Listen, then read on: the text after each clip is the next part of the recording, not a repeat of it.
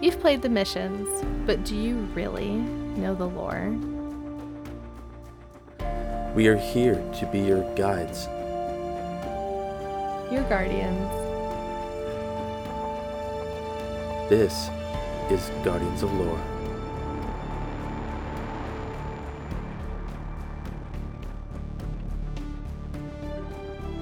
Good morning, good afternoon, good evening, and good night, Guardians.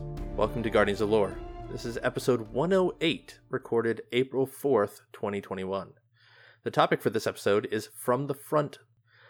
In case you couldn't tell, I'm your host. I am Elemist. Hi, I'm Orchid. Hi, Orchid. Hi, Elemist. Happy Easter. Happy Easter to you and to our listeners. Yay. Uh, so, I'm like chock full of chocolate right now. oh, that's why you're so pleasant. So, for podcast info, we encourage feedback that can be sent to us on Twitter at guardians underscore lore, at hey it's orchid, or at i underscore am underscore elemist. You can email us at guardians underscore lore at outlook.com. You can leave us a review wherever you find the podcast. And you know what? Why don't you just jump in our Discord? The actual invite is in the description of the uh, the episode. And you can find our info on the subreddit r slash the lore network alongside many impressive lore content creators. You can also find us at thelorenetwork.com. It's that redirects to the subreddit. We just don't know how long that's going to do that. Until Blue stops paying for it. So it's going to keep doing that. It'll be okay. It'll be doing it forever. Forever. But that's a long time. forever. Anyway, uh, so this week at Guardians of Lore, the Twoggle. What have you been up to, Orchid? I've been playing Outriders. What about you? Me too. Nice. What's your That's pretty much all I've been doing. What's your class? um my class, my class is currently um Rambo Elsa, uh, which is a technomancer because um of course I've not been, you know, naming things correctly as is in Destiny is in every other game. Rambo Because Elsa. Yeah. Okay. I mean, is is that not a good description of a technomancer? I don't know. I've been playing Devastator. Of course you have. You're a punch ground girl. Exact. Yep. Exactly. Yeah. hmm So you're you're just a titan in a different game. Exactly. I'm just a warlock in a different game. that is exactly it. Tricksters are just hunters, which we also uh, called surprise motherfuckers. in another game. Very on brand with hunters. Yeah, uh, pyromancers. Um, our group of friends have been calling hot Cheetos. so I I'm not asking. yeah, don't ask. Yeah, I'm but not uh, those are the four names that we've been giving them. These are the same like groups of friends that uh, came up with the name Andes for uh, Arc Buddies. So That makes sense. you know the, yeah, you know the naming is like spot on. But that um, makes sense. Mm hmm Rambo Elsa because technomancers have like a lot of um they're ranged, but they have like a lot of turrets and shit. And so I have a lot of like icy turrets, but also I could just, you know, summon a rocket launcher for no reason, which is super OP by the way. So yeah, I've been uh, super enjoying that. That and I also get you know sniper rifles and have extra like ranged damage. So it's just playing like I would when I'm playing Destiny, which is you know absolutely no effort into trying something new. It was like just stepping out of one game and into another.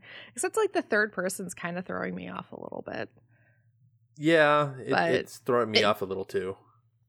it, I think the game would have like done really well to be in first person, but the cover based system really feels like Gears of War, which makes sense knowing the people who made it. But I'm like Yeah. really enjoying it. I'm really enjoying it a lot. I feel like they fixed a lot of the bugs like from the beta to now. Where they're like, it was a demo. I'm like, no, it was a beta. Like, let's be real. But um, so are you enjoying your uh, Devastator class? Oh my god, yes.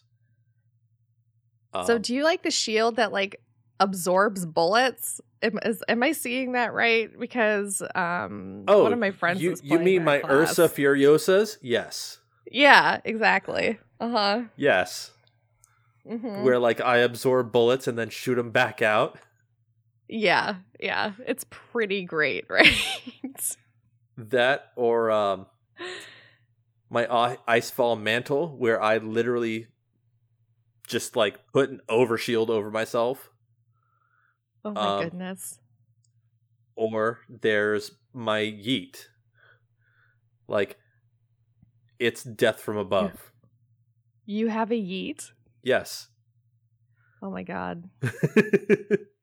like I literally jeez. am able to jump into the air and select enemies and then I throw my body at them. Um, I mean, that's pretty great, actually. Right. So like I'm having fun with it. I think I'm level 15, 16, Oh, wow. something like that. Yeah. I'm only around like level 12 right now. So, but I'm really having fun with it a lot. I'm I'm playing with a clanmate of mine, and we had gotten to um a forest, and like okay. Yeah. it was very grimdark. Mm-hmm. Like there's all this tonal dark shit that's happening around them, but they're just cracking jokes, and it is phenomenal. Like we came up against a boss named Foreman Bob. Monkeys and I were cracking up for five minutes oh my god. because, like, we're just playing out scenarios of, like, all right, so in case we get, you know, run in by by some outrider, what are you gonna do? Well, Foreman Bob, I'm going to Exactly. like it's just it we were dying of laughter at like Mhm. 1 or 2 a.m it was just it was great That's funny. Yeah. Um we did the the giant spider in the volcano Yeah. battle last night. yeah And I was like not into that. It was like right before Nope. bed. I was like, mm, nope. Nope. Nope. Nope nope. Nope. Nope. Nope. Nope. Yeah, I knew nope, you were nope, gonna have problems nope, with all nope, the nope, nope, spiders. I did nope. think of you when we were doing that. I was like, oh no, Elemist is gonna hate this. oh i hated every moment of it. Yeah, I knew you were gonna hate this. and then the final bit of that damage like the final bit of that boss fight i was Mhm. actually all right because then the spider looked like a hand not a spider Yeah, it was like it okay was just a tentacle. i'm good now Mm-hmm. oh did not like Yeah, did not like that part no. Mm-mm. But um, yeah, it was it was fun. I I've been really enjoying it a lot, and I can't wait to play more. When it was like about 2.30 in the morning we're like oh god we all need to just like go to bed or i'm gonna end up staying up until like 7 in the morning like i did the night before because i was playing with australians and you know it was normal bedtime for them. And i was like no it's, it's sleepy times for me. Um yeah no like i'm i'm planning on jumping on after we finish this recording. Mm, yeah i i'm just hoping that the server issues get alleviated in sometime in the next week. Oh were you guys having problems on so xbox? Yes. Um i get stuck in an auth- authenticating loop. Oh where it says you know it, it, it's trying to authenticate and then sometimes it'll say i'm signed in but it can't contact the servers. Mm-hmm. um and then other times it'll just get stuck at authenticating and then boot me out. Mm-hmm. And a lot of that is because it's a brand new game. Yep. And on day one, it got released as part of Game Pass. Yeah. So, like, I know I'm part of the problem there because I didn't have to actually pay for it. Mm-hmm. But yeah, they didn't account mean- for for the number of people that were going to jump in day one because of Game Pass. I think also um this is like Square Enix games notoriously have server problems um at the beginning of like launches notoriously. And so if people if you're not familiar with the problems that Square Enix games have, then it's just it, you're just suddenly like, why am I having these problems? Like you can get stuck in you can get stuck where you can't finish a cutscene and you have to have the cutscene finished before you can actually like move on in the story. But if you can't finish the cutscene, then you're you're fucked. And that's happened in like in in different games before in Final Fantasy and stuff. So you just you, you learn to live with it. There was actually one It point. happens. There was actually one point in my gameplay yesterday where I got stuck in between closing out a vendor menu. Oh no. Like the actual menu had closed, Mhm. but it wouldn't give me control of my character anymore. Oh no.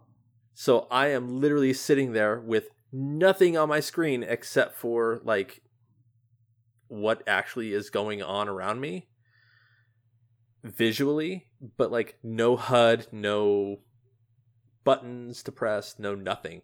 So I'm just sitting Mhm. there like, guys, help. No, no. One of my my teammates at the time actually forced the team to go somewhere and that actually pulled me out of the issue. But it was just Oh. it was like yeah. what the hell? I'm sorry, pickle. I'm sorry too, Pickles. Ugh, he's so loud.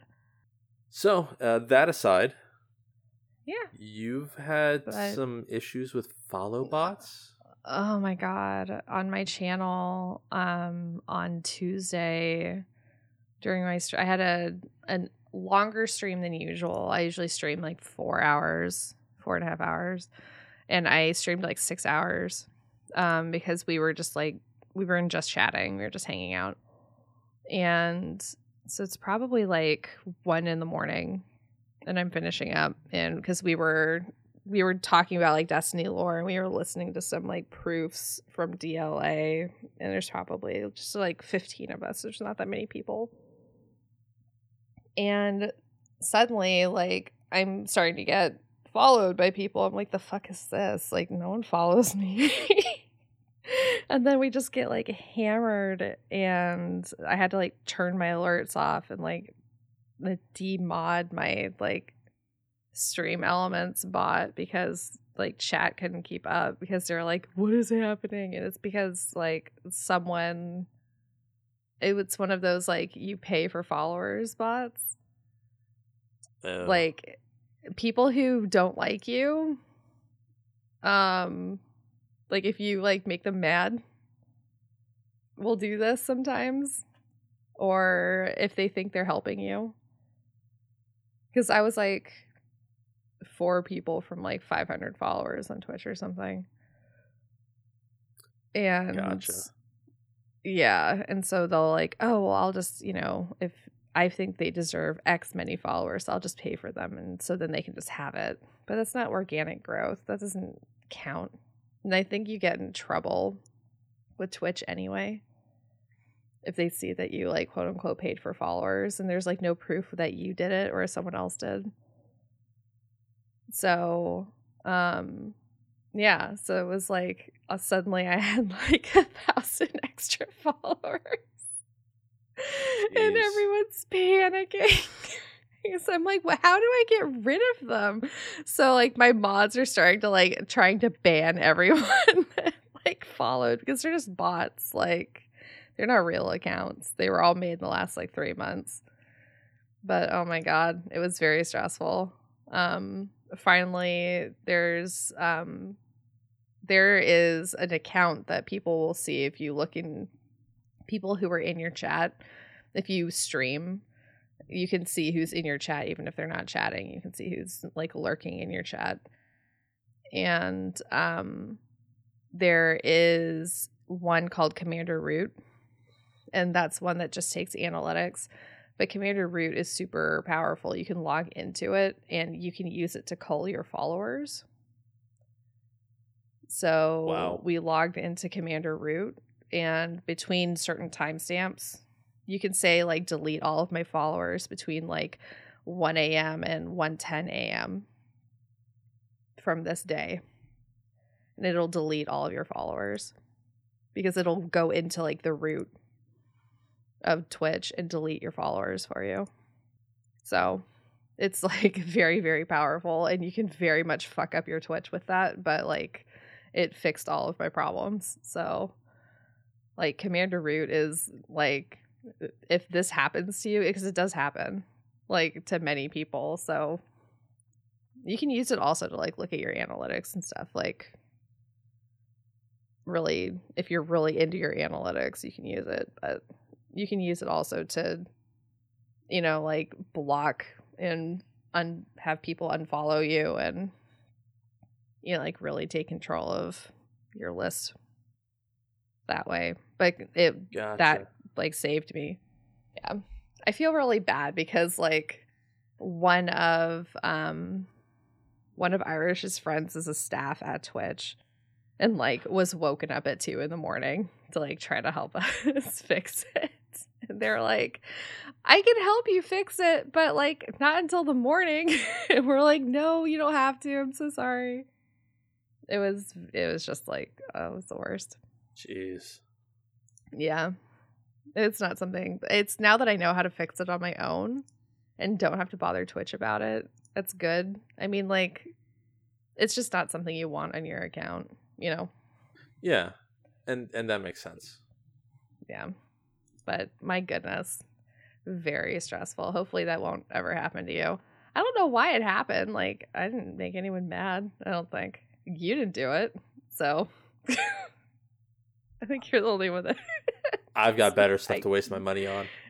Exactly. So exactly. and I've got other ways of Bye. getting even with you. Oh Jesus. I'm not even gonna ask. My God. oh, they'll come up whenever whenever, you know, I need them to. oh God. Fuck. Okay.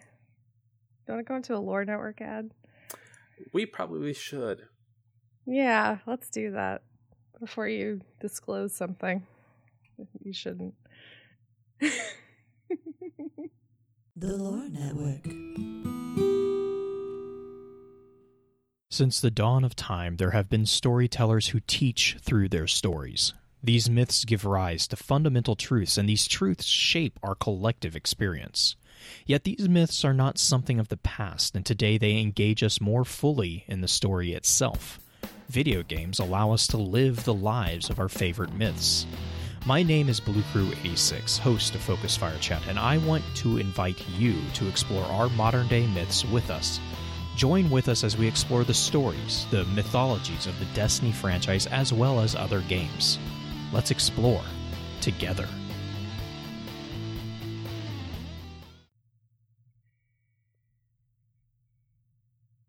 Wow, what an ad. It was so good. I feel rejuvenated. Gave me chills. Oh. Are you sure that wasn't someone crossing over the threshold of your death? That could be. Nah. Anyway, brief intro to the topic.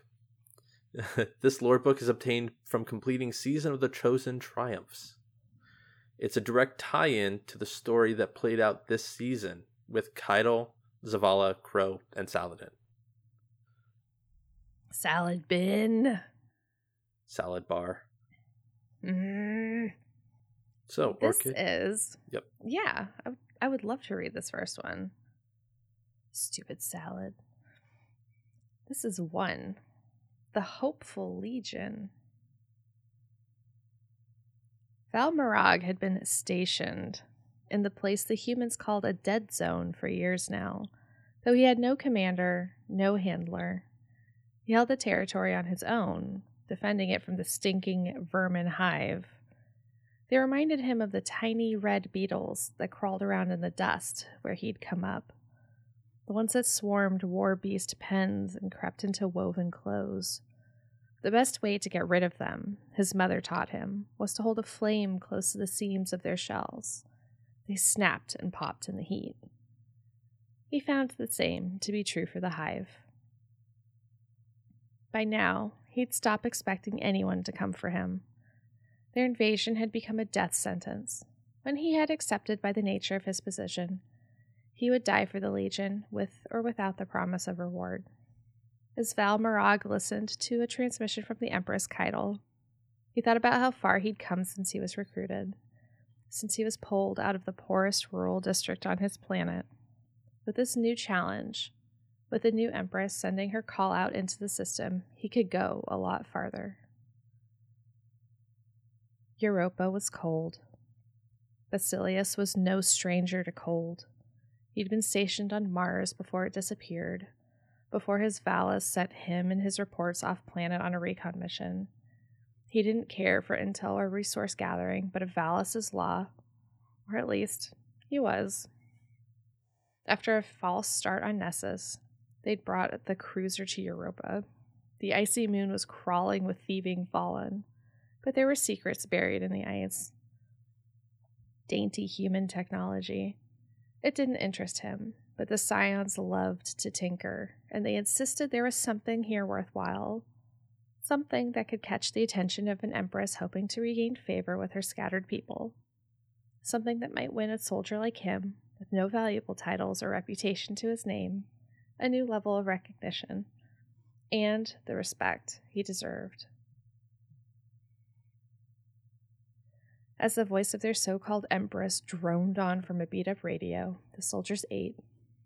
Commander Dravas picked at the bones of a roasted bird, gun laid across his lap. The little red violet winged creatures on Nessus didn't have much meat on them, but they were challenging and satisfying to trap. What's she mean, ancient rites? a young legionary asked. The commander looked up. Old timer traditions, she went on. Drava snorted. An honored tradition, he said, beloved by the Praetoriate. Warriors taken on challengers to prove their battle worth. He eyed her. Calves like you wouldn't remember that. Is it open to anyone? The legionary asked. He laughed. Well, she growled, are you taking challengers? She squared her weight. You can start with me. Travis looked the bold youngling up and down, calculating the effort. He had no great desire to impress the disgraced emperor's pampered daughter. The leader he knew and served was the Dominus, dead or alive. But maybe there was money to be gained from this. He wouldn't turn his nose up at the prospect.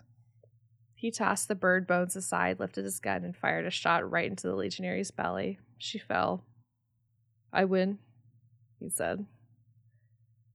They called her Ixel, the far reaching, because she'd risen far above her station in a fraction of her lifetime. He called her Ixel, the far reaching, because she pulled things from her mind that should be out of reach for memory. They called her Ixel, the far reaching, because she grasped for everything she could not have. It was all true. On the strange terrain of the Nessus Centaur, Ixel had extracted herself from command. The Valus had been uncreative, small minded. He hadn't seen the value in the Vex technologies that might amplify Ixel's unique psionic talents. So she killed him and poached the unit's best fighters. Hard to say if this competition was open to traitors of the Empire. And yet somehow, this new Empress, foolish though she was, might be inspired by bold action. Not to mention the things Ixal could pull from the prediction engines. Intelligence beyond the Empress's imagining. They called her Ixal, the far reaching, because her ambition was limitless. So, Orchid and I were discussing this before the episode.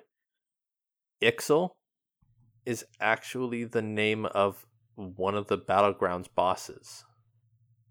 Yeah, we couldn't figure out which one it was. I'm like, why do I know this name? All I do is PvP. Why do I know this name? why do I know the name? I know if I know a name from something, I've heard it a million times. Because I don't, unlike Elemist, I don't read the names of things.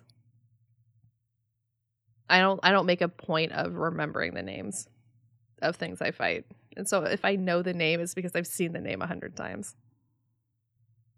And You know. that's fair. Yeah.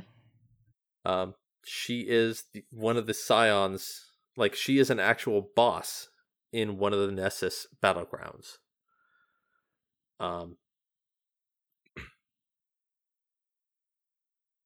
we go through an entire quest of like foiling her plans. The one that you fight her is the one where Cayde was stuck in his like vexed cage. Oh my cotton socks! Yeah, that one. Hmm Yeah. Yeah, that's the one where we fight her.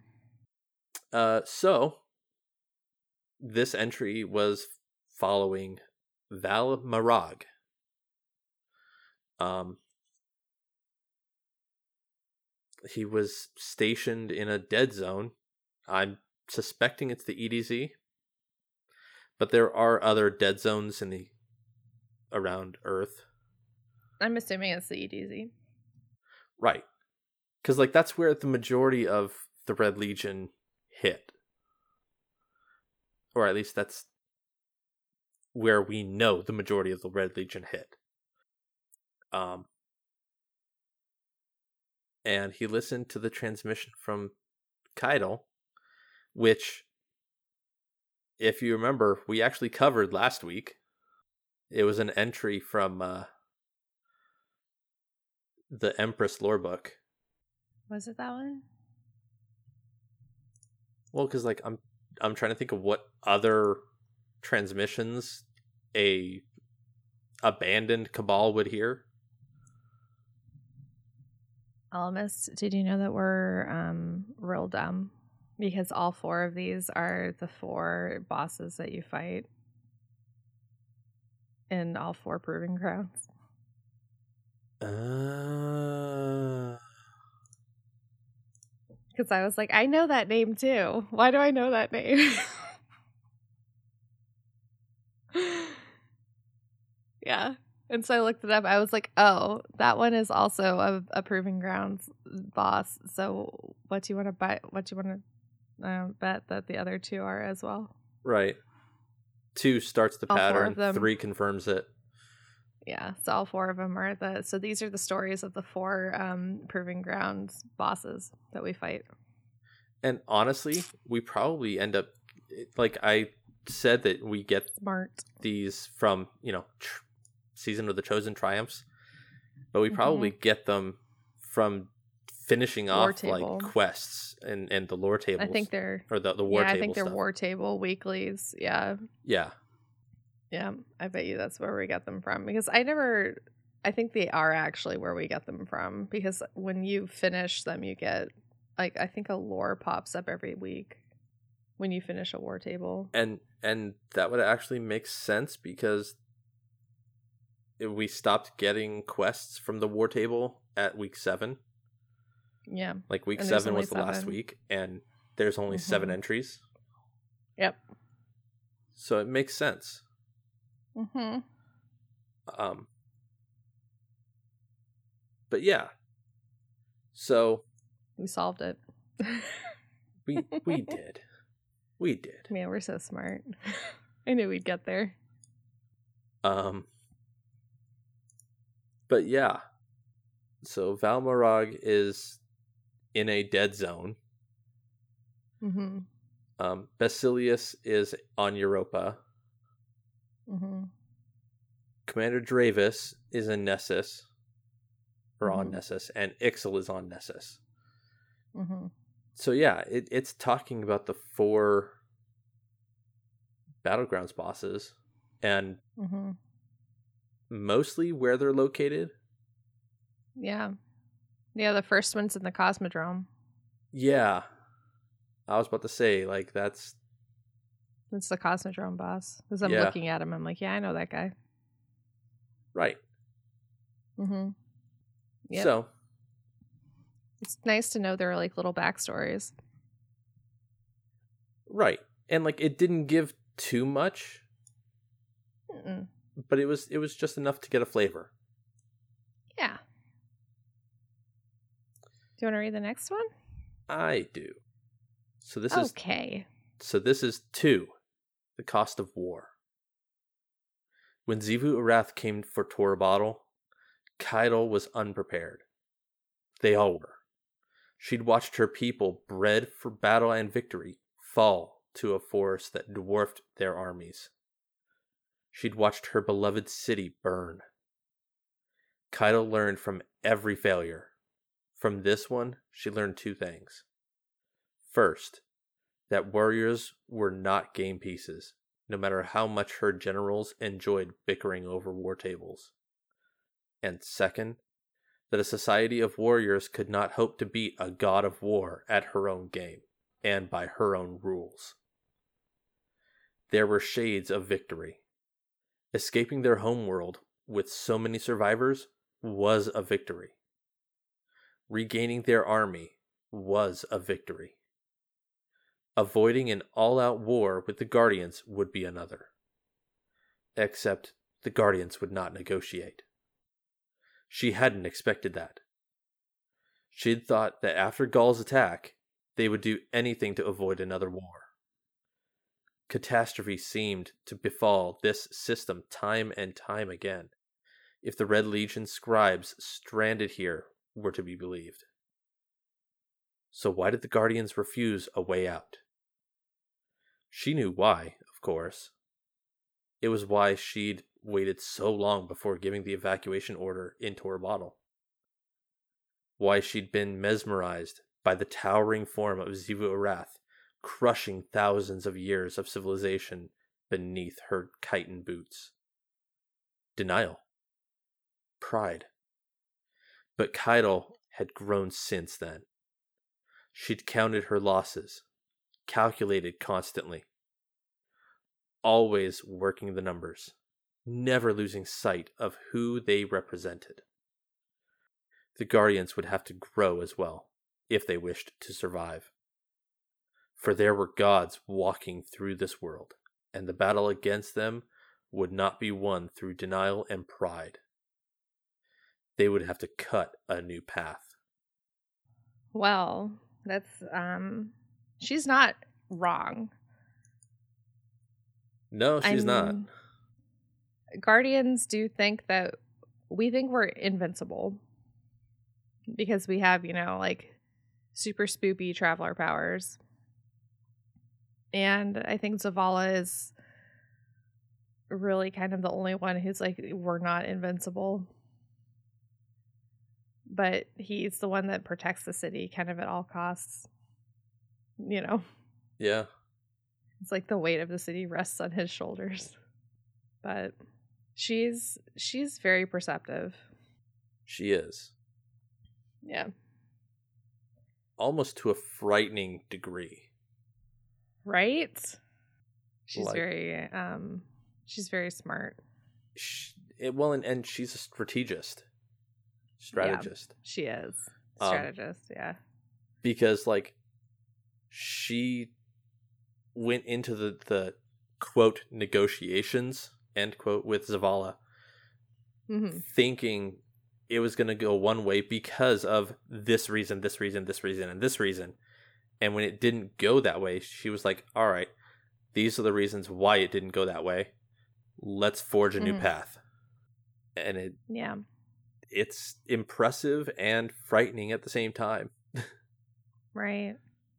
Um I do like that she um she recognizes that uh, she was unprepared and Bottle was unprepared when Xivu Arath came, and which we read in Empress last week, in the week before, um, with with Xivu Arath's arrival and subsequent destruction of the planet. Um, and yeah, I mean, Xivu Arath is kind of bearing down on like we know it's coming, you know. Like which queen is next season or next year, we should say. Yeah, next year. Next DLC. Yeah. So it's coming. It's coming for us. It's only a matter of time. But that's that's assuming that Xivu is going to get wrapped up in the Witch Queen. I don't think so. But Xivu is very destructive. Right. You know. And yeah. Like I said last week, my Titan brain is excited to fight her. Yeah. Because like they they even call it out here. Um where is it? And second, that a society of warriors could not hope to beat a god of war at her own game and by her own rules. Mm-hmm. Because, like, like I said last week, she is the hive god of war. Like, exactly. By fighting her and killing her forces, we are making her stronger. And mm-hmm. if we don't fight her forces, she's going to steamroll us anyway. Yep. So, Mhm. like, it is a lose lose situation. We are just making her stronger, and I am all for taking her out. Yeah. Exactly. It's crazy. It's absolutely crazy. I'm um very excited for it as well. Um yeah. But like this whole line of um why she'd waited so long before giving the evacuation order in Torobatl, why she'd been mes- mesmerized with the towering form of Xivu Arath crushing thousands of years of civilization beneath her chitin boots, denial and pride. Like we've heard denial and pride attributed to like the likes of um Osiris in the last few seasons as well, as well as uh Zavala. And and I mean, heck, that that led directly to Sagira's death. That led Right. directly to you know Zavala going through everything he is. Yeah. Like that seems to be like a really big underlying theme of the last several years of Destiny is like denial and pride. You know, but especially like the last year at least. Yeah. So that's uh, it's just something I noticed. No, and, and it's good that you noticed it. Mm. Not good for Zavala's sake, but No. because I mean, it's just taking him down a path that I I don't want to see him go down. But I I said it before in one of our previous episodes that like I can see him going down that path that like he wrongs us somehow, and I hate to see that. But I would love to see the redemption arc. I love a good redemption arc. and like if anybody could have a good redemption arc it would be zavala oh yeah. Definitely. Oh god, I love Zavala so much. He's such a good character. he's my favorite vanguard He is your vanguard. I love my vanguard, but she doesn't speak. She just kind of hangs out. and builds vex gates in the tower Builds. God, still, why? Why would you do that? Not smart, Ikora. No Stand back while I Not build a all. Vex gate in the fucking courtyard. Right. God, this still boggles the mind. Even Right. it's been a year. It's stupid. And like God. and like if if you hadn't noticed, those workers weren't harnessed up or anything. They were just hanging no, off the side of the, the tower. Yep. Yeah. There are no OSHA OSHA standards in the last city. No, OSHA standards in the last city. So bad. so very bad. My God. I'm going to read this next one. Sounds good. God, this is chapter three. Ama- Amanda dreams. A spot of rust on the shotgun, a hole in the ground, down to hard clay, a pool of rust on her mother's weather beaten jacket. Hacked apart roots grope towards her, peacefully sleeping. A gnarled hand on her shoulder, a gnawing pit in her stomach. Is it hunger or grief? Her father's cough, cough, cough in the background. An endless stream of broken vehicles. Rusted skeletons in their cockpits. They sing a low song through toothy grins. A nameless tune, the sound that follows flickering lights. Is one of them Lucia? She holds her swinging hand as they trudge down the road, the rough calluses like spots of rust. The cough, cough, cough of the cart bouncing behind them. The hole in her shoes is growing. He drops her hand to cover his mouth. What color were her mother's eyes? She frets at her forgetfulness. A parade of skeletons stretches ahead. Behind, her father puts his hands on his knees. He struggles to breathe. Were they brown? Her father's hands on her sh- on his shoulders crossed over his chest. Who closed his eyes? Who dug the hole? A stray shotgun shell in her pocket. She runs her thumbnail along the ridges, a totem against forgetfulness. Her hands ache with spots of rust as she pulls the cart alone. Amanda Holliday wakes with a shuddering gasp. The last city hums a nameless tune around her. The traveler hangs above, as pale as death. So this is a nightmare or a dream. At this point I'm not even sure which. Um from Amanda Holliday about the time where like her family is still trying to get to the last city. Yeah. It's just their their journey there. Yep.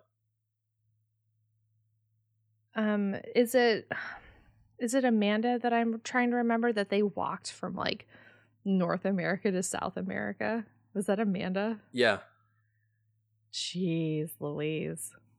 right. I I can barely walk to the store. it's like three blocks down.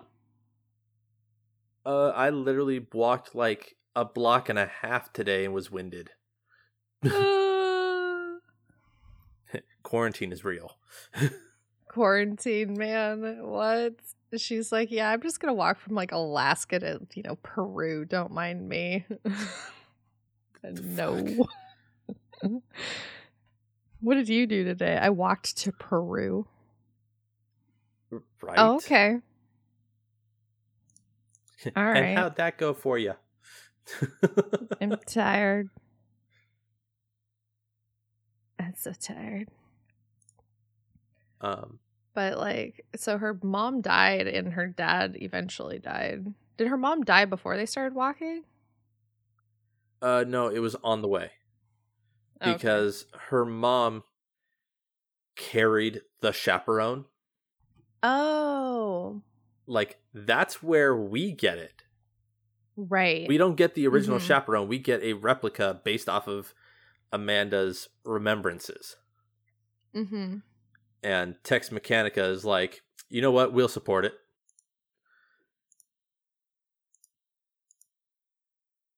But um Amanda's mother ends up dying in transit to the last city. So, I mean, it is a really long walk. So, well, yeah. And if I remember correctly, Amanda is the only one that actually shows up at the city. I mean, from this, her hands ache with the spots of rust as she pulls the cart alone. Yeah. So that supports it that she was the only one that showed up. Yeah. That's rough because she was a child at that point. But anyway, should I carry on? Yeah. And this is four Guardian Angels. Since we're undercover, you know what I need? A disguise shell. Something mysterious. Glint hovered eagerly over Crow's shoulder. His shell flaps tilted encouragingly. We should go see Tess. First of all, Crow muttered, we're not undercover. This mission is reconnaissance, not infiltration. Of course, Glint chirped. But second of all, Crow continued, I'm the one who needs the disguise, not you. Nobody knows who you are. That's not true, Glint protested. I've been around for hundreds of years. I've met everybody. As Pork Bun, or whatever it was, Crow gently teased. Nobody in the tower knows you have a new guardian. Glint whirred in a low tone, which Crow had learned to interpret as grumbling. The awoken light bearer ignored his ghost's petulance and checked the position of the sun. He moved a few feet further into shadow before refocusing his attention on Commander Zavala. The last thing Crow wanted was for the Titan to spot the binoculars' reflection. It had been like this for the past week. During the days, Crow would cover Zavala from afar with his sniper rifle, vigilant for any unusual transmat signatures or the faint shimmer of cloaking tech. At night, when visibility was restricted, the pair would creep into the tower and act as the commander's invisible bodyguards. Crow burrowed further into his new hunter cloak. It really was a beautiful garment, he thought. He admired the fine fabric, chosen by Glint and gifted to him by Osiris. Recalling their generosity made him feel suddenly guilty about his stinginess. Crow sighed. Fine. After this mission, once we know Zavala is safe, we can get you a disguise. Glint scooted in front of Crow's face, his mechanical iris suddenly magnified through the binoculars. Can we really? I suppose, Crow murmured as he tilted his head to see past the bobbing ghost. But not because you need it. Because we're friends, Glint stated matter of factly.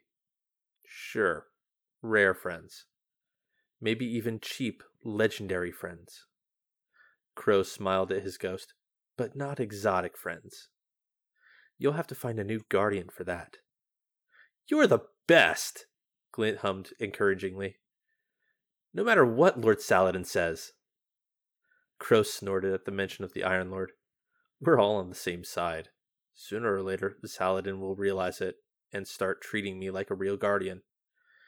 Don't worry, Glint chirped. With the legendary pork bun by your side, how could he refuse? I want to throw up in my mouth a little bit. God damn it. oh, I love reading for Glint. Uh, I'm starting to realize that I think Glint is more sarcastic than we give him credit for. Oh, absolutely. And he hides it. He hides it under that naive personality. I think he's becoming less and less naive the longer time goes on. Because Crow is starting to rub off on him. Yeah, I can totally see that. But he's he's also keeping his his sunshiny demeanor. I hate that. It- eh, despite the sarcasm. Yeah. Like Oh. he's adding the sarcasm on top of his sunshiny de- demeanor and I I love it. It's hilarious to me. Mm. Um I appreciate in this that they put um that they put the like him being kind of like the the hidden The invisible watchful bodyguards. eye of yeah, like the watchful eye of Zavala in here. These really go with like I wish I read these when we got them because these went with the weekly like storyline Yeah. as they like cropped up. And I whenever I get lore in the game, I always ignore it. Cuz I'm like I'm not going to fucking read this. Because I'm like every other Destiny player. So Cuz I figure I'm going to read it here, so I'm not going to read it in game. You know, that's that's how I roll. That that makes sense. That's how I roll. But and this is like the one book that would have made sense to read like as you got it. yeah. Cuz we're we are reading it after all the story and it's just like, all right, so what was happening at this point? Week mm-hmm. 4, you know, there were talks of an assassination attempt on Zavala. Yeah. So, Mhm. So this would have gone with it. yep. Mhm. But that being said, week 5 Week was 5 has uh, Ikora in it? What? Ikora did something? Why don't you read it and find out? Oh my god, what? Okay, week five. The Restless Dead. Oh shit. Ikora approached Zavala at his post in the courtyard. He was looking out at the city in the same way he always did, even before he was commander, with a blend of fierce determination, love, and dread. A combination Ikora knew very well herself. She stood next to him, resting her hands on the railing, looking up at the traveler and the stars. They say that before the collapse, cities were so bright that they outshined the stars, she said quietly. It was no surprise to her when he said nothing. Living for hundreds of years didn't endow you with deep understanding of another person, it turned out. Close and steady partnership did. She knew him by now. He held his fears close to his chest, protecting the people he cared about. But with time, with patience, he would let her see. Sometimes. So she waited. I keep seeing his face, Zavala murmured after a long silence. Ikora looked at him, her expression falling. When she spoke, her voice was soft with grief. Cayde? No, Zavala said. He gripped the railing with both hands, a gesture of frustration and self doubt. Aldren Sov. Ikora straightened, surprised. That sharp feeling of being caught off guard, of realizing you'd missed something, froze her for a moment. What do you mean? she asked cautiously. In the tower, Zavala said. In crowds. He hesitated. I saw him in the gardens. He called out to me to warn me about the assassin. Silence again. Zavala exhaled slowly. Do you ever listen to the Golden Age stories Eva tells during the festival about apparitions of the dead? Ghosts, Ikora said quickly. That's what they called them. But those are fairy tales. Who needed ghost stories when the dead could always already get up and walk? She watched Zavala sidelong, waiting for him to say it, waiting for him to ask. I don't know why my mind goes to folk stories. I suppose because the alternative is too hard, Ikora interrupted softly. Too hard to imagine. Zavala closed his eyes and nodded. Neither of them said anything for a few minutes. Eventually, Zavala broke the silence. But if he were back, we would know, he said. Ikora stared straight ahead. She felt him watching her, checking her. He was so tired. So, so tired. He would trust whatever she said. She reached to put a hand on his shoulder and said, gently, as her gut twisted with guilt, we would know. Zavala placed his hand over hers. They stood together, looking out at the last safe city of Earth with a profound distance between them that Ikora had never felt before.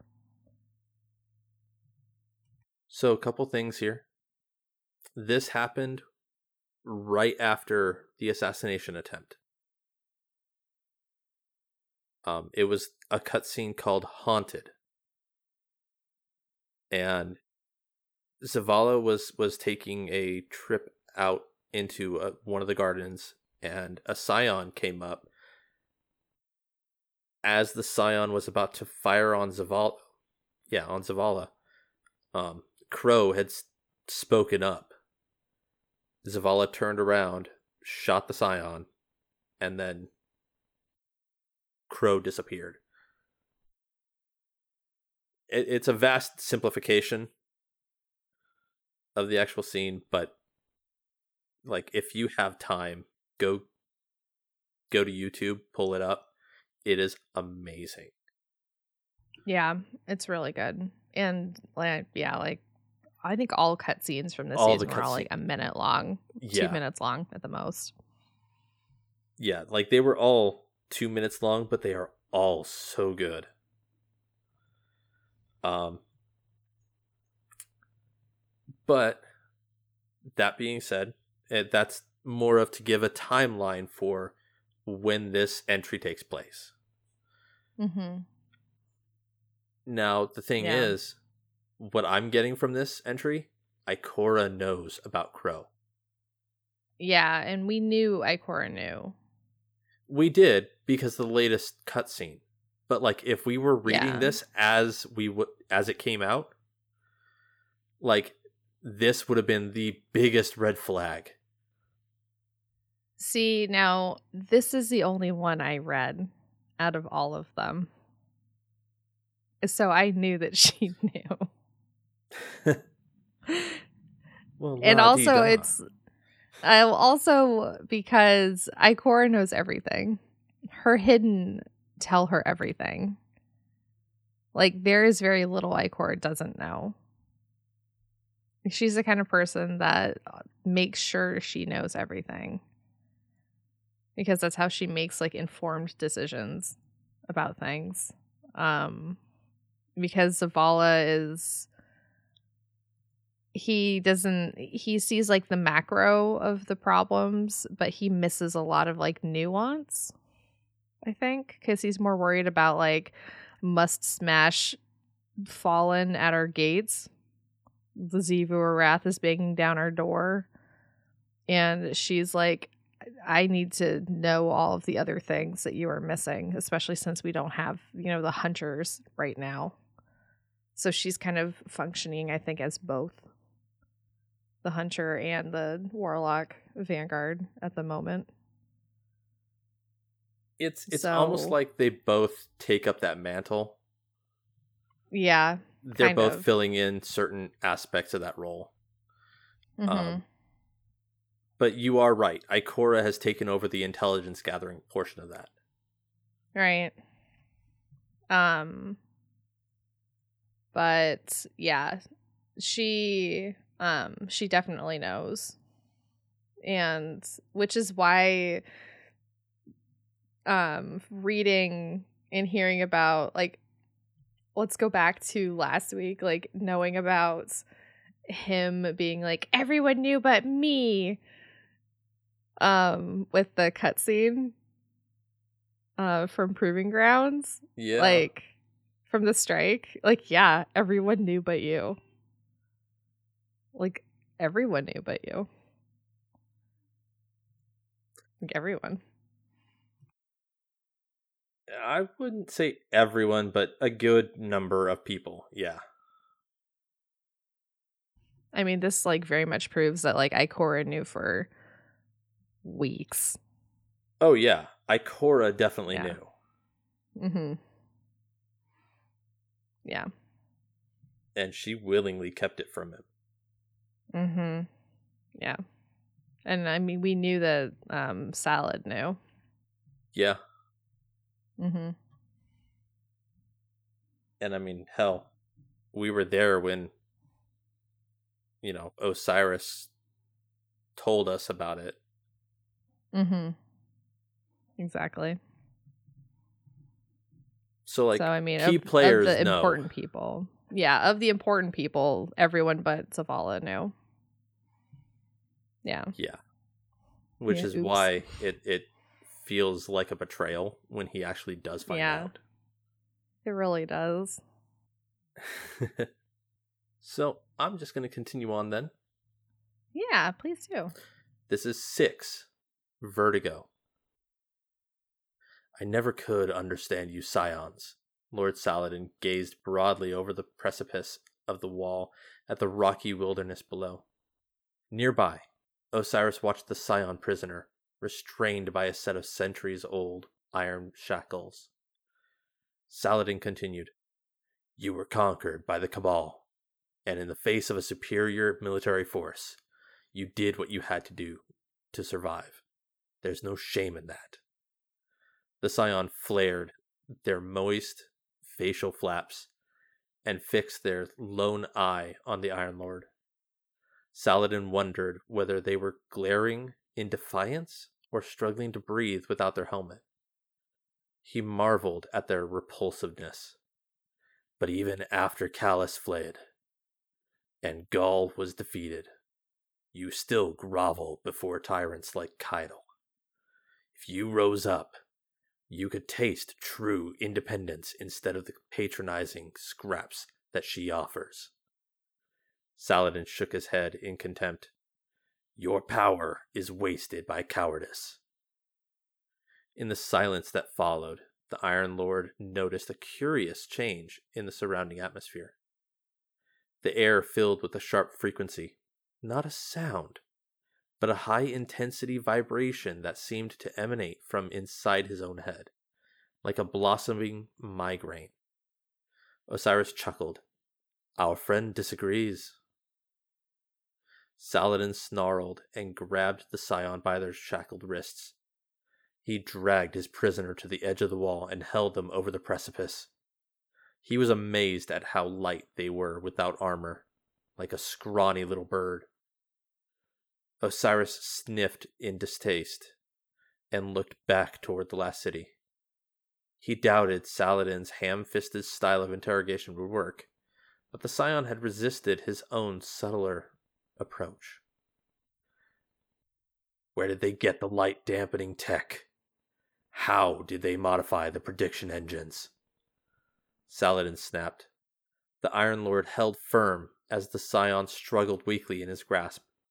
Where are they? Where's the rest of the cell?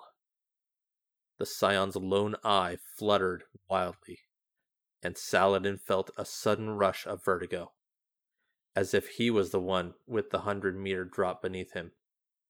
The Titan steeled himself. We will find them eventually. You can't control that. The only thing you can control now is your own survival. Tell us where they are.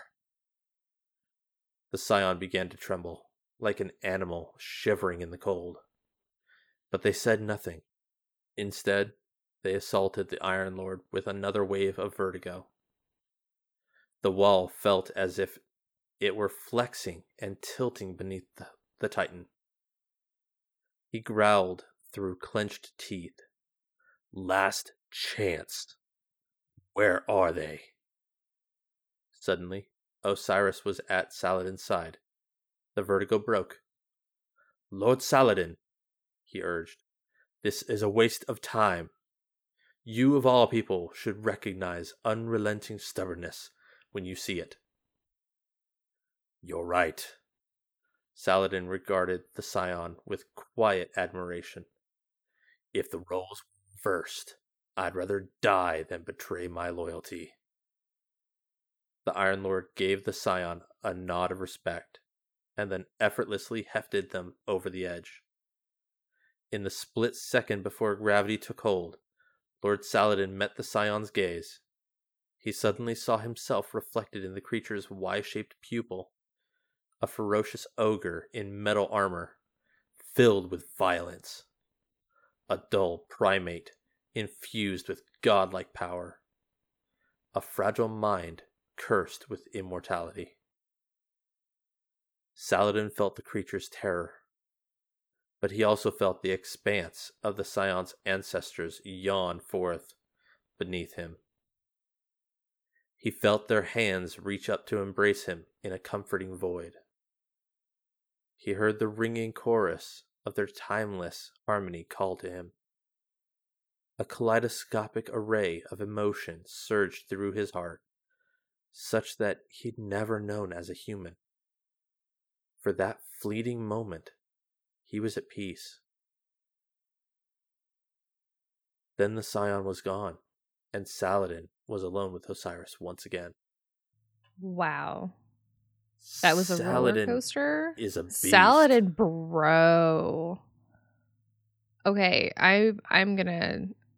I have I have a real problem with Saladin this season, and it comes from.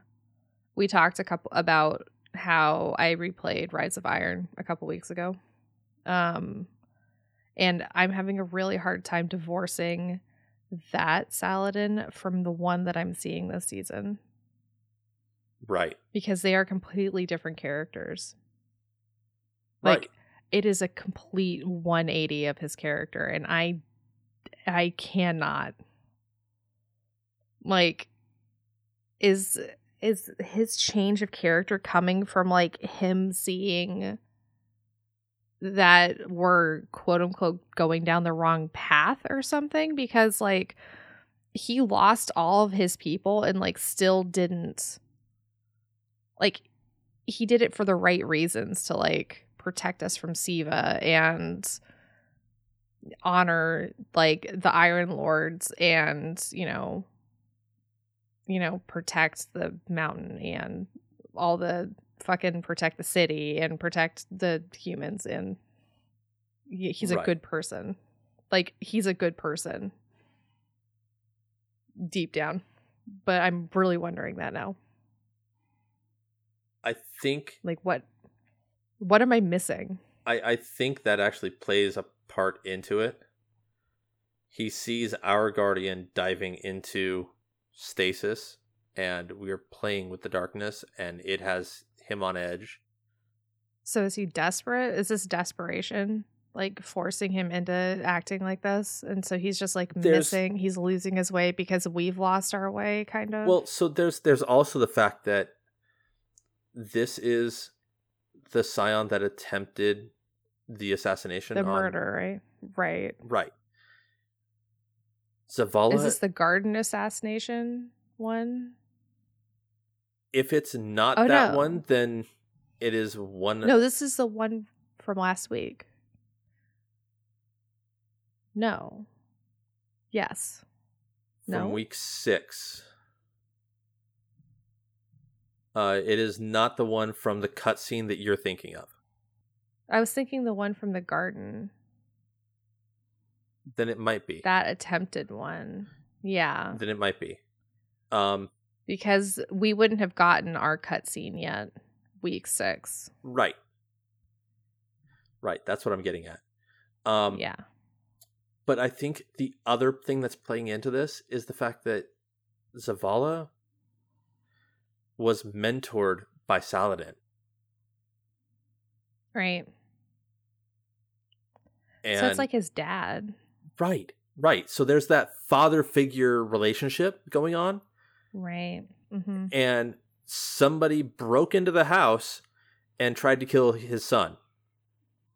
yeah i'd be pretty fucked up over that too Right. So I I think that's the other thing that's playing into this. yeah Cuz like Saladin has been on edge Mhm. ever since Beyond Light started. Right. Because of stasis, but this And- is what pushed him over that edge. especially also i mean like we are his like young wolf. We're like the first or i mean like we were the first ones like since he lost everything. Yeah, that he like yeah. But he didn't take and then he moment. got mad at us no but then he got mad at us because he's like the fuck are you doing Oh, with yeah. your stasis bullshit. Like, Like, like as soon as what we is wrong with you? as soon as we started using stasis, he specifically was like, "If you step out of line, I will end you." Yeah, exactly. He's like, I'm I'm fucking mad with you. Right. like, like, I still have my sword. so Right. Yeah. I'm just like, oh, please don't get mad at me, salad. I still love you. but I think it's it's a lot of everything just culminating into the perfect storm for Yeah. Saladin right now. Right. Because, like you said, this is a completely different character than what you saw in Rise of Iron. Mm-hmm. It really is. And um it's it's just hard to see like kind of the descent of like kind of the man who was kind of like kind of broken but then like built back up at the end of Rise of Iron because like I don't know. He was just kind of defeated and then you help You help build him back up. kind of like y- yeah you help kind of bolster him and like give him hope towards the end and like you help kind of like put siva back where it belongs i mean there's like really no putting siva back in the box like once it's out but like you do your best but that's a discussion for another time. fuck siva but um yeah i mean there's only so much you can do for the plague lands my god um Right.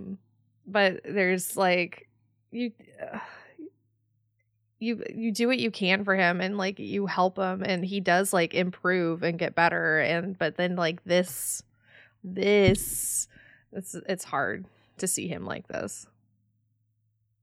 Because I don't, I don't know. I I agree because I mean,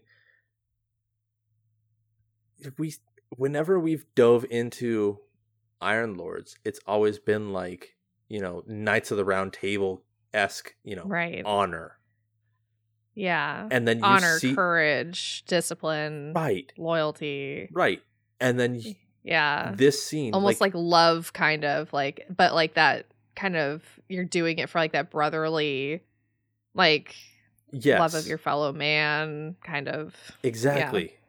Like You're- you know yeah. sur- sacrificing yourself so mankind can uh, sacrifice yeah for, sacrifice for the greater good.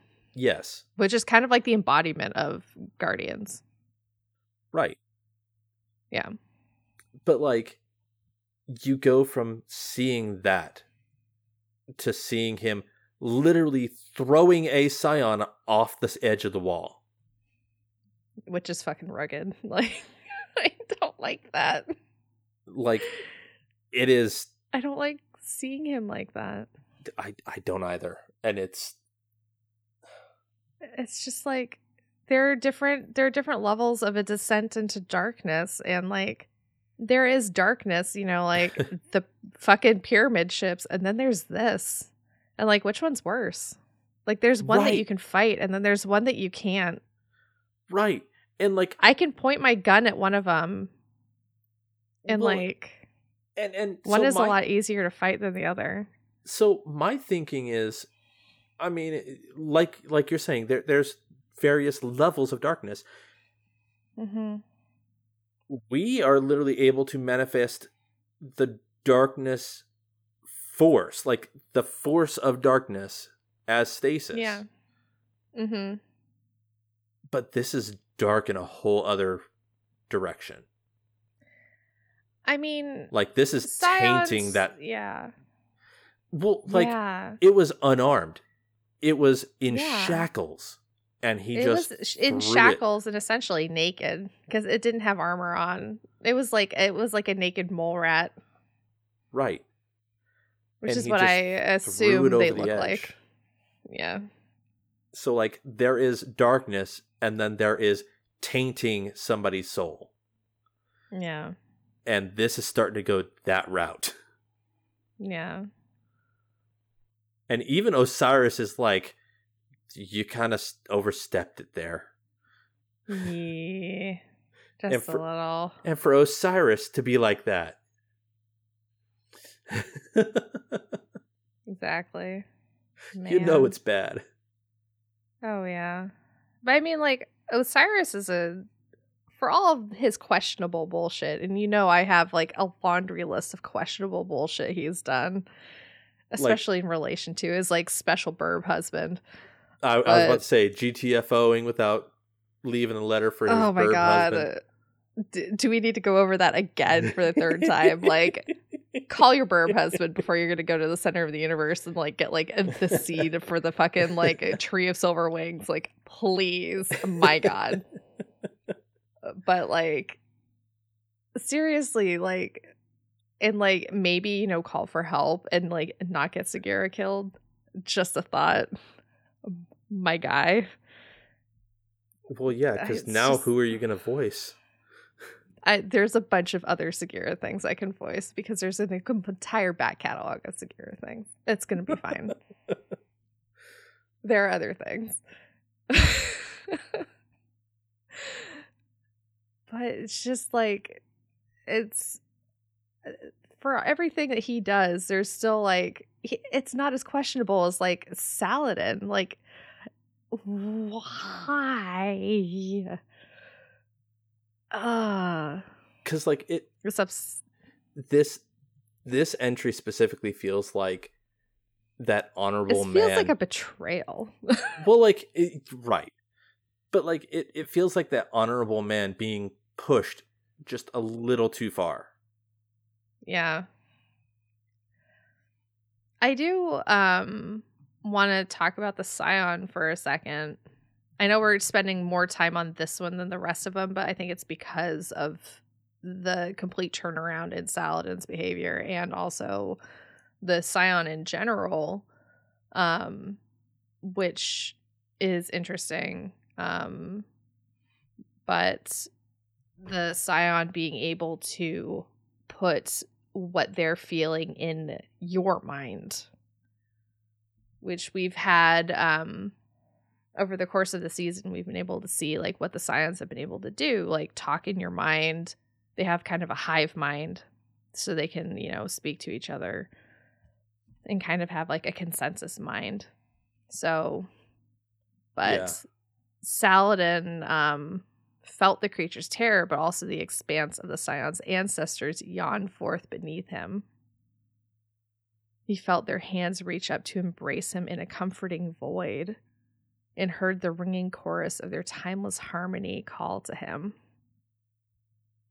A kaleidoscopic array of emotion surged through his heart, such that he'd never known as a human. So, as this as he tossed the scion off the side of the wall like like over the edge all the scions like reached up to embrace the other scion that was dying to like to you know envelop it at peace so it wouldn't be afraid as it died and at that moment it chose to share that feeling with him like And this is Wow. happening in a matter of seconds.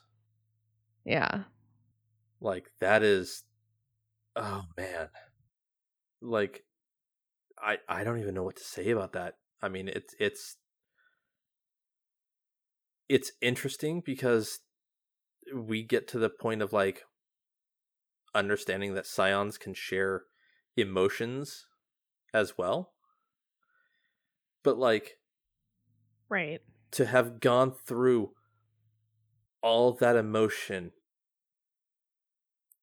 within a matter of seconds like that is i have no words Well, it's not just that, but it's the way the Scions view um I would say all guardians, but maybe just Saladin. And I would say it's very accurate considering the way he is behaving. That he is a dull primate infused with godlike power, a fragile mind cursed with immortality.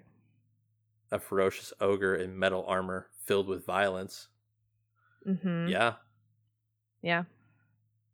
and i mean it's not wrong That's he's not wrong. But definitely a fragile mind cursed with immortality. Because I mean they're not immortal, but we are. And it is kind of a curse. Yeah. Like, um, after I'm gonna go back to like Captain's Log again. Like, um, Catabasis Yeah. like mentioned how it's a curse. Hundreds of years. Um, yeah, you get tired after a while. And we've heard that from other guardians too. I mean, the Drifter, um, with his story, that was a curse. Yeah. Like, Well, and it's, it, it's especially seen with Guardians that decide to just GTFO. You know, right. Mm-hmm. they decide to leave guardianship behind and just try and live a life. And that actually brings up Efrideet's colony. Like, I've been wanting to dive into that, but there's so little information. Yeah. Like, where is it? What is she doing? All, all we know is it's on the outer rim and they are pacifists. yep. That's about They're all we know. involved. Yep. Now, like not Ephro- fighting. now, like Efrideet had come back to get involved, Right. but Mm-hmm. yeah, Yeah. Pretty interesting. Should we read the last one? Is there anything else with this? I I think we've covered this one as much we've as we beaten can. the horse to death. Yeah. We've beaten that poor Scion to death, That poor Scion. I feel really bad. right? I know. Like I'm almost like embarrassed for his behavior for Saladins. Right.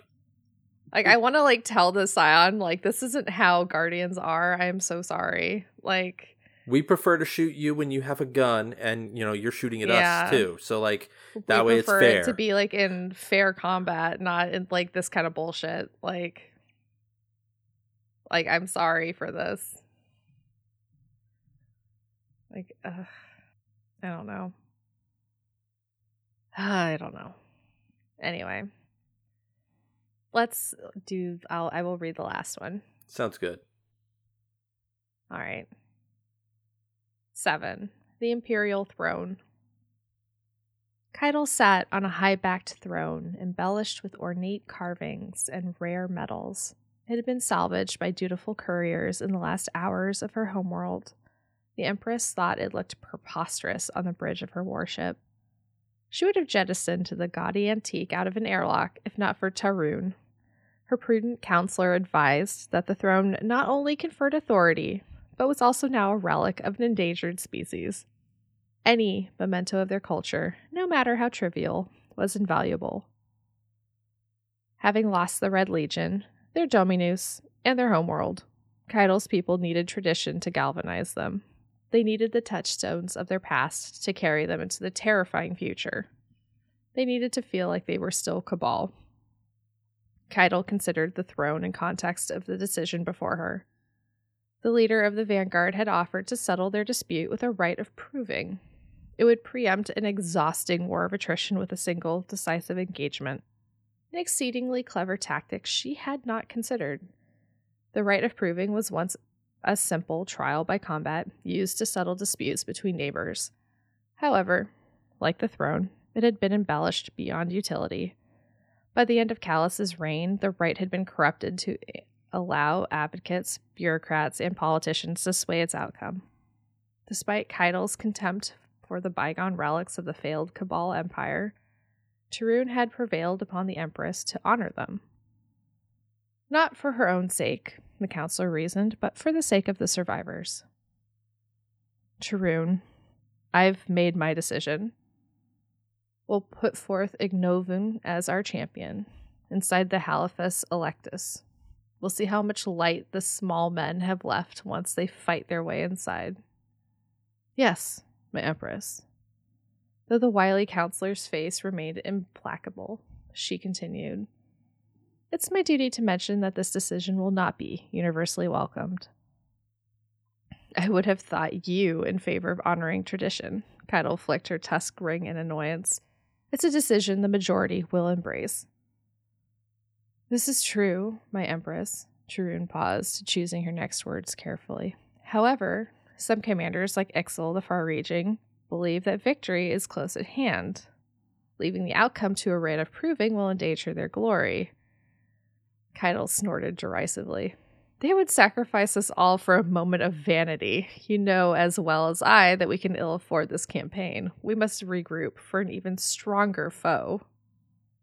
Tarun hazarded the slightest of raised eyebrows. With respect, it seems as though you value conclusion over victory. Caiatl raised her tusks and lowered her brow. Tarun took a nervous step backwards. There's something more important than victory at stake here. The Empress ran her hands over the ridiculous throne. We will honor tradition. We will accept the rite of proving, and we will win or lose it as Cabal. And this leads into the strike. Yes. The strike that is super fun, but not as a Grandmaster Nightfall. Right. as a Grandmaster Nightfall can eat a bag of dicks. Holy crap. Um, but yeah, so like this is all the decision making that was leading into the actual strike itself. Um, Zavala had already challenged Caiatl to the rite of proving and selected us as his champion. Caiatl has selected her champion in this entry. Um, you know, Tarun, I've made my decision. We'll put forth Ignovun. Yeah, Ignovun as our champion Mm-hmm. uh, inside the Halphas Electus. I like how we're the small men. Right? I like that. Except it's literally three of us just running in there and killing a shit ton of Cabal. And tanks. Don't forget the tanks. I heard you like some tanks inside your tanks. So you can tank while you tank while taking care of tanks. Mhm. Tanks. I don't know. I just have uh, you know eyes much. of tomorrow, and there's just like rockets everywhere. So. Oh, and see, when it's a regular strike, I will yeet myself at one of those tanks because with the the crest of fallen star or uh, Curus, um, hmm I can almost one shot those tanks with my super. Yes. That's Like, how it should be. It still takes Just yeet yourself. well, like it still takes a little bit of damage after that in order to actually you know Mhm. destroy it. But like on a regular strike, I can almost one shot it. Mhm. As a a- as a nightfall, it is a whole other question. Yes. You just have to kind of, you know, stand back. Yeah. Yeah. My goodness.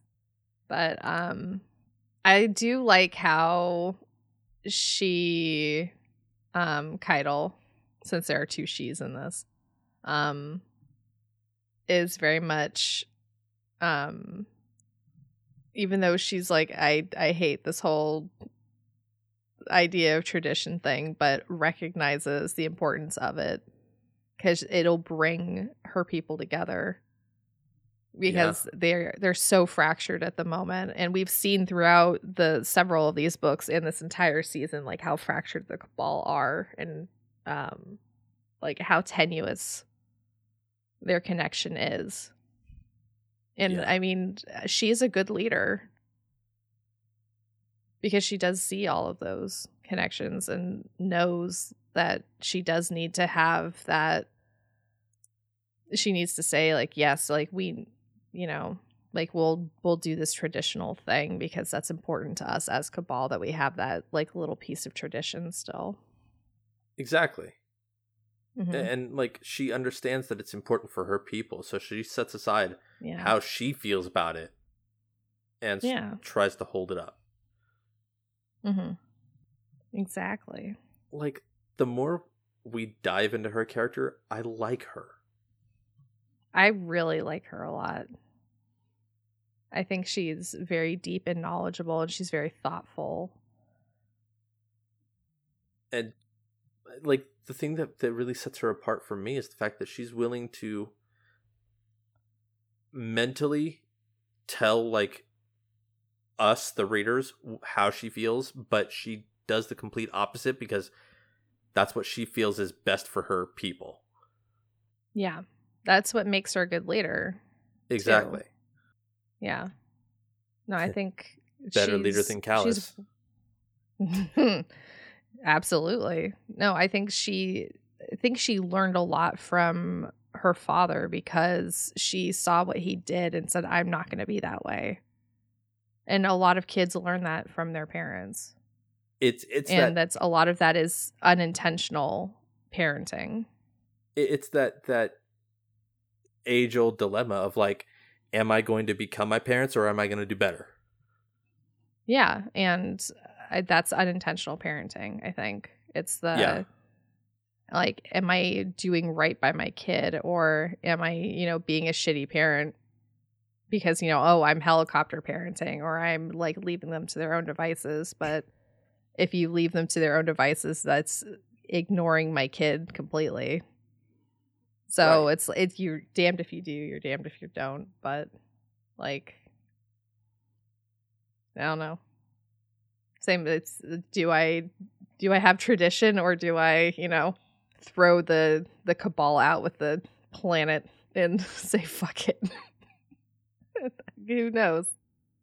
I don't know. She's she's inspiring, honestly. yeah She's a very strong character and she kind of sticks by her guns a lot, exactly you know? A- and, like if i were part of the cabal i would definitely follow her as a guardian i have no problem uh, creating a, a allegiance with her Right.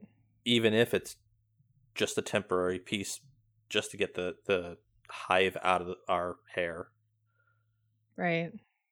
yeah so orchid Hmm. did you like the book I did. Um, I did because it reminded me of the entire season, which was good. So I kind of wish I read all of them as they came out. Um, so rip that I didn't. That that's not going to change my behavior in the upcoming seasons because I know I still won't. when I see that I get lore in game, I'm like, meh. Right. Ignore. Yeah. Because I'm just like, I'll read it on Ishtar later. Yeah, meh.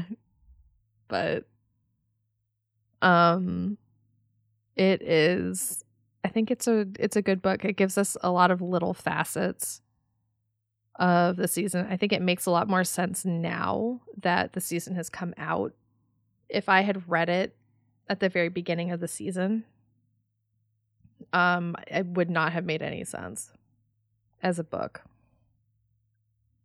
i agree Does that make sense? Uh, yeah I think it's a really good supplementary book.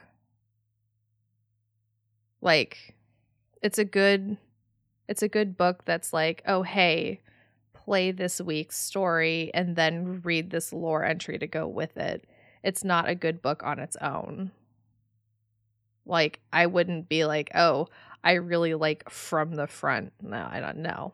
Like but like it's good in conjunction like taking it with the whole season story i think it's a good book I can definitely agree. Um, Yeah. I enjoyed it, but it requires having played the story of this season in order to truly grasp what's going on. Um, right. and to truly like feel what you're meant to feel reading it. yeah. Yeah absolutely. Um, so yeah, it's it's good supplementary content, but hmm by itself, it would not hold. yeah. Mm-hmm. Yeah. Um i think do you have like a favorite entry in this one As much like as i know we've never like asked that really before but these are all kind of like separate little stories put Right. together they're not really like one flowing book like a lot of the books we've had lately. I, I've actually got two favorite entries. Um, the one where Zavala and Ikora are talking, Mm-hmm. Because you know, from a macro level, we're as players are able to see what's going on, and it like we're seeing the interactions, and we're going, oh, oh, this this could lead somewhere bad. Mm-hmm. Um, and especially having seen Zavala's reaction to the discovery of you know who Crow is. Right. Yeah. Um, and then as much as we didn't like as much as we talked about it, the Saladin entry. Like I actually enjoyed that one. And, and not for for you know seeing Saladin just toss a you know torture and toss a scion off the edge no but like to see that he has gotten to that point and the critical thinking on our part of like okay what has pushed him to that point that is what i enjoyed about that I'd have to say those two were my favorite entries also for pretty much the same reasons. God damn it. Um I'd say the Ikora one like we haven't seen her very much. Um except in lore because and I, I understand it's because her voice actor is very expensive and um like I know we'll start seeing her again because I think they're they wrote enough that they can justify paying her for a, a day or two to record a bunch. But she to me is um she's such an integral part of the story and us not having seen her at all is like depressing almost. And like she and Zavala are so close and seeing this rift form between them or having seeing her feel like she's because she knows this and can't feel like she can tell him because she's holding the secret back. Like I feel that. Like have you ever felt like you are really close to somebody and you know something and you want to tell them and you can't? yeah and so you've you've never felt so far from them before but you're still so close to them and i think we've all felt like that before yeah in in one way or another. And like if you just like are super honest with yourself. And so like that's that is like a real feel for me. So i'm just like oh ikora i know how you feel. Oh my god. I mean it's not because like i know who your that your secret bodyguard is actually alive. Like that's not it's not like because of that but like i understand like that feeling that she has that she's never felt so close and like so far from somebody. And like what are they gonna how are they gonna react when they know that you've known this thing and you didn't tell them? Yeah. Like are they gonna be mad or are they gonna be understanding as to why you didn't say anything? And so you're just like kind of dreading that day because you know they're gonna find out. But you like promised you wouldn't say. And so you're just like fuck. It's Like, it's being stuck in a between a hard place and a rock. Yeah. Except like the rock in the hard place is you know the crow and zavala i guess. Yeah. Goodness. But yeah um for me a, a huge part of this entire season has been seeing kind of like saladin's kind of descent into like becoming kind of like a baser warlord again. Yeah. Because he's like really kind of reverted back into like well this is how we did it back like before the city and i'm like bro like you you were an Iron Lord because it was a reactionary to the warlords. Like, don't give me that. Like, you were better than them. And now you're acting like you weren't. Like, this is not okay. So I do like um I do like that entry even if I don't like where his character is going. Um or his frustration with our lack of um would you say like la- his he's been frustrated with like our lack of war with the cabal and i'm like we just had like a a year long war with the cabal several years ago like we don't need another one. Well, and, and we've hell, I seen mean, with the lore that she doesn't want war with us either. Like Right. they're not interested. Like cool your jets. So right, right.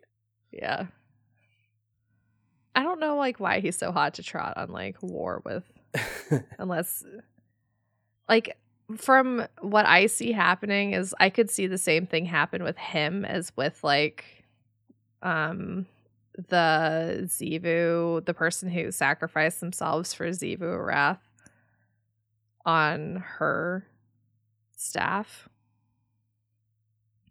Moon wrath.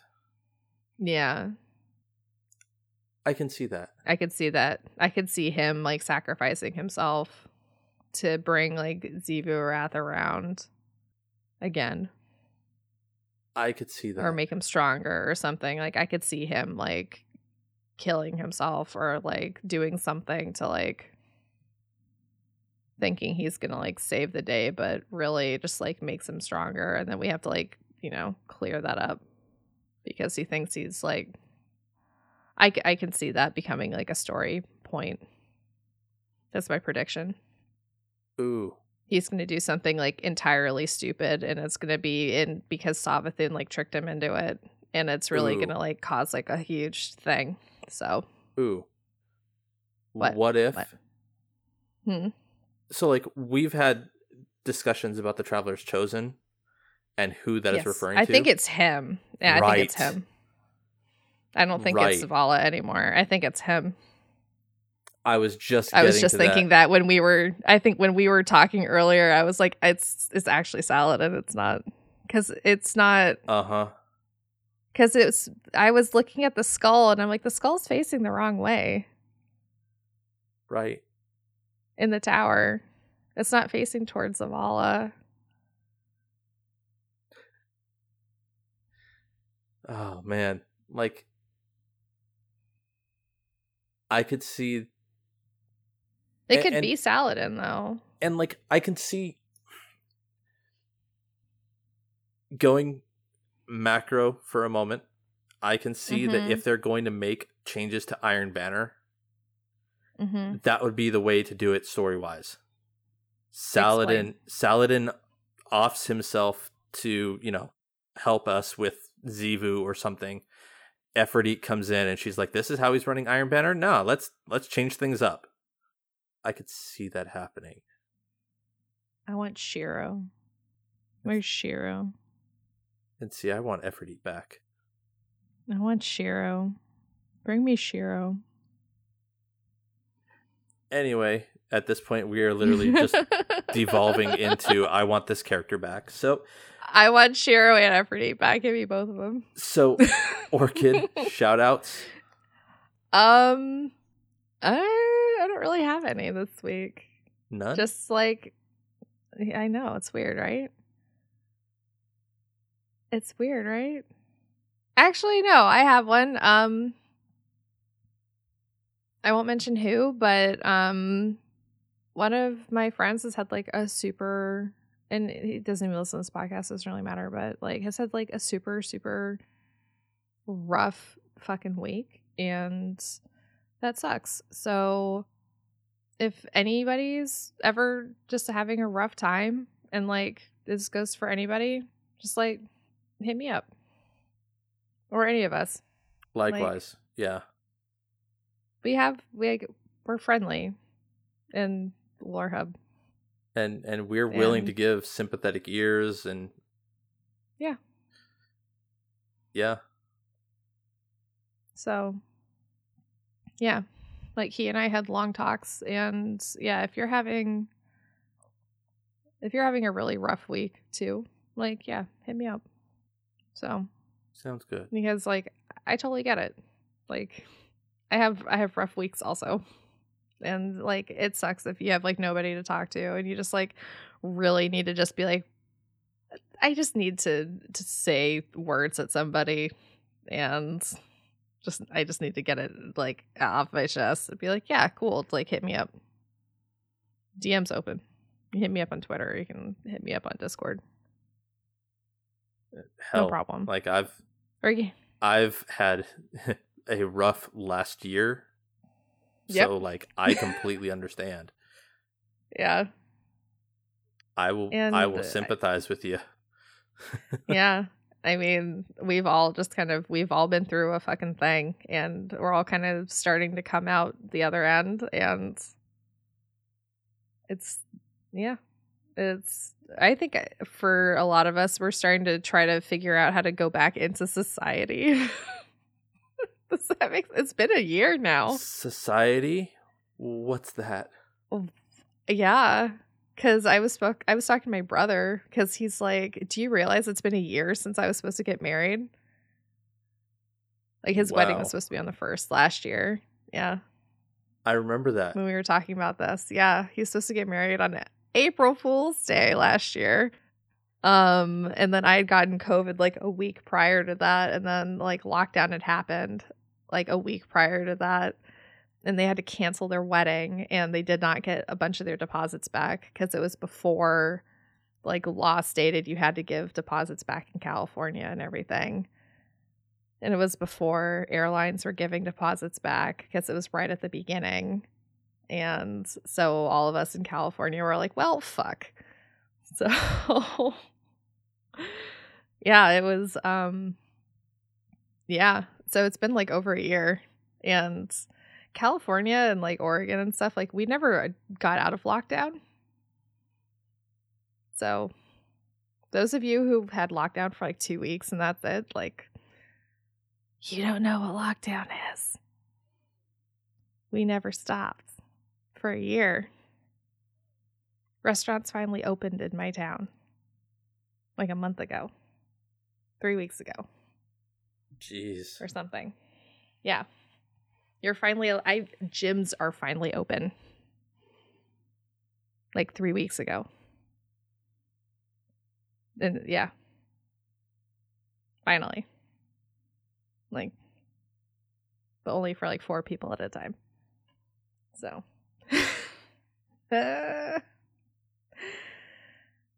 It's it's been I'm I'm ready to go back to normal life. I'm fucking done with this. But yeah, if you're having like a day or a week, like hit me up because you know what we can commiserate or hit up Elvis because he is a he's he's a good listener. I'm offering you Elvis. Well, all right then. yep. I mean, it helps that you're like the nicest person I know. I don't know how to respond to that. Thank you helps. Thank you helps. God. Elvis, do you have your shout outs? Uh actually, I'm going to shout out to my brother, Kite. Um just cuz him and I have been partying up a lot lately and it's it's been really nice. Um and then shout out to my Outriders buddy, Raging Monkeys. Um, him and I have been going through the campaign, and we are like we're strategizing things. We helped save a man who was in an outhouse. Um, like it was just it was a lot of fun, and it was it was something I needed this weekend. Not that life is bad or anything. It was just I needed the the humor this weekend. That's good. I'm glad you got it. Yeah. So, It's that time of the episode where we like to give special thanks. The artwork for this episode is courtesy of Volshok B on Twitter. Uh, the music in this episode is copyright Bungie. We're able to use it under their fair use policy because they love their content creators. If you'd like to dive into Destiny lore on your own, visit ishtar collective.net. They are the resource I use to make the show notes. Thank you, Baxter. and for reminders, uh, you can find us on Twitter at guardians underscore lore, at hey it's orchid, and at i underscore am underscore elemist. You can email us at guardians underscore lore at outlook.com. You can leave us a review wherever you find the podcast. And you know what? Jump in our Discord. The the invite is down in the description thingy. The description thingy. The description thingy. Wow. Super good at this. I have all the technical words. Oh my god. Just say goodbye. Goodbye. say goodbye, okay. Bye.